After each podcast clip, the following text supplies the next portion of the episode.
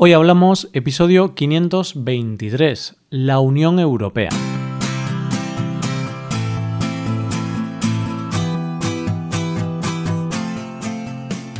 Bienvenido a Hoy Hablamos, el podcast para aprender español cada día. Ya lo sabes, publicamos nuestro podcast de lunes a viernes. Puedes escucharlo en iTunes, en Android o en nuestra página web. Recuerda que los suscriptores premium pueden acceder a la transcripción completa del audio y a una hoja con ejercicios para trabajar vocabulario y expresiones. Hazte suscriptor premium en hoyhablamos.com. Buenos días, ¿qué tal? ¿Cómo estás? Yo estoy muy bien y tengo ganas de comenzar este tema del mes. Durante este mes de febrero vamos a hablar de la Unión Europea, un tema muy candente estos últimos meses debido a la futura salida del Reino Unido.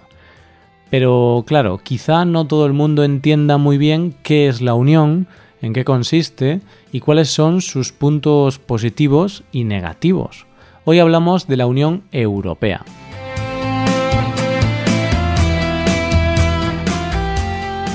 ¿Sabes lo que es el Brexit, querido oyente? Es como se llama al proceso que está viviendo el Reino Unido, que consiste en su salida de la Unión Europea. Ya hemos hablado de esto anteriormente, pero por si no lo recuerdas bien, el Reino Unido realizó un referéndum hace un par de años sobre su pertenencia a la Unión Europea. Y la gente votó mayoritariamente a favor de salir de la Unión. Así que ahora el Reino Unido y la Unión Europea están negociando las condiciones de este particular divorcio. Y ante este evento, pues me he hecho la pregunta, ¿sabe todo el mundo qué es la Unión Europea y qué supone eso para los 28 países miembros? Aunque creo que casi todos los oyentes de Europa sabéis más o menos en qué consiste la Unión Europea, quizá oyentes de otros países como Estados Unidos, Canadá, Brasil o Japón, por mencionar algunos, pues no sabéis exactamente qué es eso de la Unión. Bueno, y siendo realista, incluso mucha gente que vive en países miembros no conoce realmente qué supone la Unión Europea para su país. De hecho, aunque yo ahora estoy hablando de este tema como si fuese un súper experto, en realidad he tenido que investigar y aprender bastante para poder hablar de esto con algo de conocimiento. Así que al final, aunque haya cosas que nos afectan, muchas veces casi nadie sabe bien cómo funcionan. Podemos decir eso de el que esté libre de pecado, que tire la primera piedra. Es decir, en este caso, por mucho que critiquemos a la gente que no tiene ni idea de los pormenores de la Unión Europea, lo cierto es que todos, o casi todos, somos ignorantes en este tema. Bueno, una vez hecha esta introducción, vamos a hablar de la Unión Europea. ¿Qué es exactamente esta Unión? La Unión Europea es una asociación económica y política formada por 28 países europeos. Si en el futuro se confirma la salida del Reino Unido, los países miembros pasarían a ser 27 en total. Los orígenes de la Unión Europea se remontan al año 1958 cuando se crea la Comunidad Económica Europea, la CEE, e, formada por seis países, Alemania, Bélgica, Francia, Italia, Luxemburgo y los Países Bajos. Esta CE ha evolucionado con el paso de los años, incorporando 22 países más a lo largo de los últimos 60 años. Y aunque en su origen era un acuerdo económico, ha evolucionado mucho hasta convertirse en la Unión Europea que conocemos ahora, que consiste en una organización que permite a los 28 países miembros organizarse conjuntamente en materia económica, política, ambiental, social, pero en realidad, para saber los verdaderos motivos de la creación de la Comunidad Económica Europea, tenemos que ir más atrás en el tiempo, ¿Qué evento ocurrió en Europa y en el mundo antes del año 1958? Pues la Segunda Guerra Mundial. El comienzo del siglo XX fue duro para Europa, pues se vio inmersa en dos terribles guerras mundiales. Europa, históricamente, siempre ha tenido muchos conflictos bélicos, siempre ha habido muchas guerras entre los países que forman este territorio. De esa manera, la creación de este organismo de gestión común para todos los países buscaba estabilizar el continente y conseguir un clima de prosperidad y de paz para todos los países europeos. Vamos, la idea era que si todos los países trabajan juntos, se hacen amigos y avanzan hacia objetivos comunes, eso estrechará los lazos de las distintas naciones y evitará que haya más conflictos bélicos entre ellas y además mejorará la economía de todos y también se creará una unión grande que protegerá a todos los países miembros de amenazas externas. Y esto es, en general, lo que lleva haciendo durante muchos años la Unión Europea.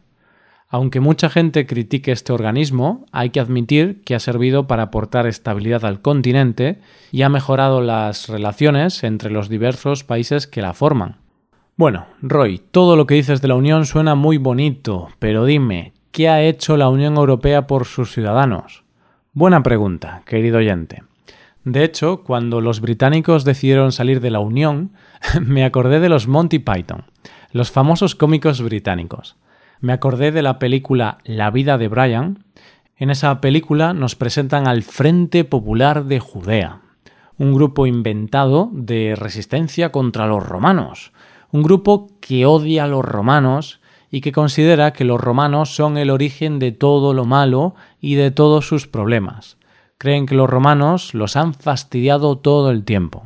Entonces, en un momento concreto, de manera colérica, enfadada, el líder del grupo se pregunta ¿Qué han hecho los romanos por nosotros? En principio era una pregunta retórica, es decir, la respuesta que buscaba era que no habían hecho nada. Pero poco a poco los miembros de esa peculiar resistencia van mencionando cosas como el acueducto, el alcantarillado, los baños públicos, la sanidad. Os voy a dejar el audio de esa parte de la película porque es bastante graciosa. Le haremos ver que él es el responsable del descuartizamiento y que de ninguna manera nos someteremos al chantaje. ¡No hay chantaje! Nos han desangrado los muy cabrones, nos han quitado todo lo que teníamos, y no solo a nosotros, sino a nuestros padres y a los padres de nuestros padres. Y a los padres de los padres de nuestros padres. Sí. Y a los padres de los padres de los padres de nuestros padres. Alejandro, no desarrolles más el tema. Y a cambio los romanos, ¿qué nos han dado? El acueducto. ¿Qué? El acueducto. Ah, sí, sí, eso sí nos lo han dado, eso es cierto, sí. Y el alcantarillado. Ah, sí, el alcantarillado. ¿Te acuerdas cómo olía antes la ciudad? Sí, de acuerdo, reconozco que el acueducto y el alcantarillado nos los han dado los romanos. Y las carreteras. Evidentemente Ah, sí, las carreteras, las eso no hay ni que mencionarlo, hombre. Pero aparte del alcantarillado, el acueducto y las carreteras... La irrigación. La sanidad. La enseñanza. Sí, sí, de acuerdo, de acuerdo. Y el vino. Claro, por supuesto. Sí, eso sí que lo vamos a echar de menos si se van los romanos, Reg. Los baños públicos. Y ahora se puede salir de noche sin peligro, Reg. Sí, saben cómo imponer la ley del orden. La verdad es que son los únicos que han sabido imponerla. Bueno, pero aparte del alcantarillado, la sanidad, la enseñanza, el vino, el orden público, la irrigación, las carreteras y los baños públicos, ¿qué han hecho los romanos por nosotros? Nos han dado la paz. La paz que te folle un pez. Pues nada, es una pequeña anécdota graciosa y me ha recordado un poco a esto, porque muchas veces se critica a la Unión Europea, se dice que no hace nada y que solo perjudica a los países, pero aunque sin duda ha hecho cosas malas, también ha hecho bastantes cosas positivas para promover esa prosperidad económica y social entre los países miembros. Entonces, ¿qué ha hecho la Unión Europea por nosotros? Una de las cosas más importantes de la Unión Europea ha sido la creación de una moneda única europea, o sea, el euro, que es usado por 19 países en la actualidad y ya es considerada una de las monedas más importantes del mundo, casi al mismo nivel que el dólar estadounidense. Esta moneda se introdujo en el 2002 en 12 países de la Unión y desde ese año más países han cambiado su moneda nacional por el euro, hasta llegar a los 19 que tenemos ahora. Un total de 340 millones de ciudadanos europeos utilizan esta moneda. Aunque hay personas que están en contra de la moneda única, el euro, hay que decir que ha aportado estabilidad monetaria a los países miembros. En Europa ya no sabemos lo que es la inflación, porque la moneda está controlada y no responde a los intereses de un único país. Así que eso beneficia a la economía de la región, pues en el pasado la inflación supuso un problema para varios países europeos, como la hiperinflación sufrida en la Alemania de los años 20 y que de hecho fue una de las causas de los problemas que tuvo Europa y Alemania años después con el mandato de Hitler y la Segunda Guerra Mundial. Por eso, tener la inflación controlada es importante para una economía estable. Otra de las cosas que ha conseguido la Unión es eliminar los controles fronterizos entre los países miembros, por lo que también se eliminan las barreras entre personas de distintos países. Es bastante sencillo vivir, trabajar o estudiar en otro país. Un ejemplo son los jubilados del Reino Unido que vienen a vivir a España, o la gran cantidad de españoles que se han ido a otros países de la Unión a buscar trabajo cuando la situación aquí era mala. También mediante otros programas como el Erasmus, que consiste en el intercambio de estudiantes entre universidades, se consigue que los ciudadanos europeos conozcan distintas culturas a la suya. Otro tema importante es que todos los ciudadanos europeos tienen los mismos derechos, independientemente del país en el que estén.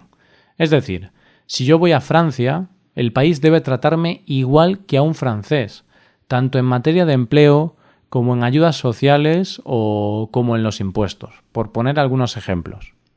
Y otra cosa súper importante de la Unión es el mercado único. Es decir, entre los países europeos no existen aranceles o aduanas. Hay un libre mercado de mercancías, servicios, personas y capital. Una empresa de Italia puede vender libremente en cualquier país europeo sin tener que pagar aranceles o hacer trámites complejos. Por ejemplo, si yo ahora quiero ponerme a vender ropa desde España a toda Europa, el trámite es muy sencillo y no tendría que pagar ningún impuesto o tasa especial. Pero esto no es lo único. Otra de las cosas importantes de esta unión es que es un bloque comercial muy grande. En un mundo tan globalizado como el de ahora, es importante llegar a acuerdos económicos con otros países y también es vital tener una posición fuerte en el aspecto político. Piensa en países tan potentes y grandes como China, Estados Unidos o Canadá, por poner algunos ejemplos. Gracias a la Unión Europea, los 28 países miembros pueden negociar con esos otros países desde una posición más fuerte y pueden llegar a mejores acuerdos que defiendan sus intereses. Y por último, la Unión promueve leyes, normas y regulaciones económicas, sociales o ambientales que afectan a todos los países miembros. Por ejemplo, a partir del 2021, la venta de productos de plástico de un solo uso estará prohibida en toda la Unión Europea. También otro ejemplo de estas regulaciones es la Política Agrícola Común, PAC, que es una normativa que regula la agricultura de todos los países y que establece normas comunes. ¿Y cuál es el objetivo de esta política agraria común? Pues principalmente conservar el potencial de producción de alimentos en toda la Unión Europea y apoyar a los agricultores y ganaderos europeos. Y esto, aunque parezca insignificante, en realidad tiene mucha importancia, porque si hubiese una guerra o cualquier tipo de problema con otros países externos a la Unión, en ese contexto sería de suma importancia tener la capacidad de producir nuestros propios alimentos. Por eso la Unión Europea tiene la PAC para poder tener un sector de producción de alimentos propio y no tener que depender tanto de países externos. Evidentemente, no todo es tan bonito como parece. Aunque todas las cosas que he dicho hoy sobre la Unión Europea son positivas, también tienen su parte negativa, claro. El tener una moneda única es positivo, pero da menos margen de maniobra a los países para controlarla y por tanto estos países están supeditados al Banco Central Europeo, es decir, dependen mucho de lo que haga o diga el Banco Central Europeo. En general, tener normativas comunes es bueno para el avance de estos países, pero hace que los países pierdan algo de autodeterminación, o sea, hace que los países pierdan poder para decidir sus propios asuntos, como ha pasado en países como Grecia o incluso España durante los peores momentos de la crisis económica. De todo esto hablaremos a lo largo de los próximos episodios de este mes, porque aunque hable bien de la Unión Europea, también le voy a dar un poco de caña. Hasta aquí el episodio de hoy. Esto es todo. Espero que os haya gustado el episodio y espero que no haya sido muy aburrido. Muchas gracias por escucharnos. Por último, te recuerdo que puedes ver la transcripción completa y una hoja de ejercicios para trabajar vocabulario y expresiones en nuestra página web. Ese contenido solo está disponible para suscriptores premium. Hazte suscriptor premium en nuestra web hoyhablamos.com. Nos vemos mañana con un episodio de Cultura Española. Muchas gracias por todo. Pasa un buen día. Hasta mañana.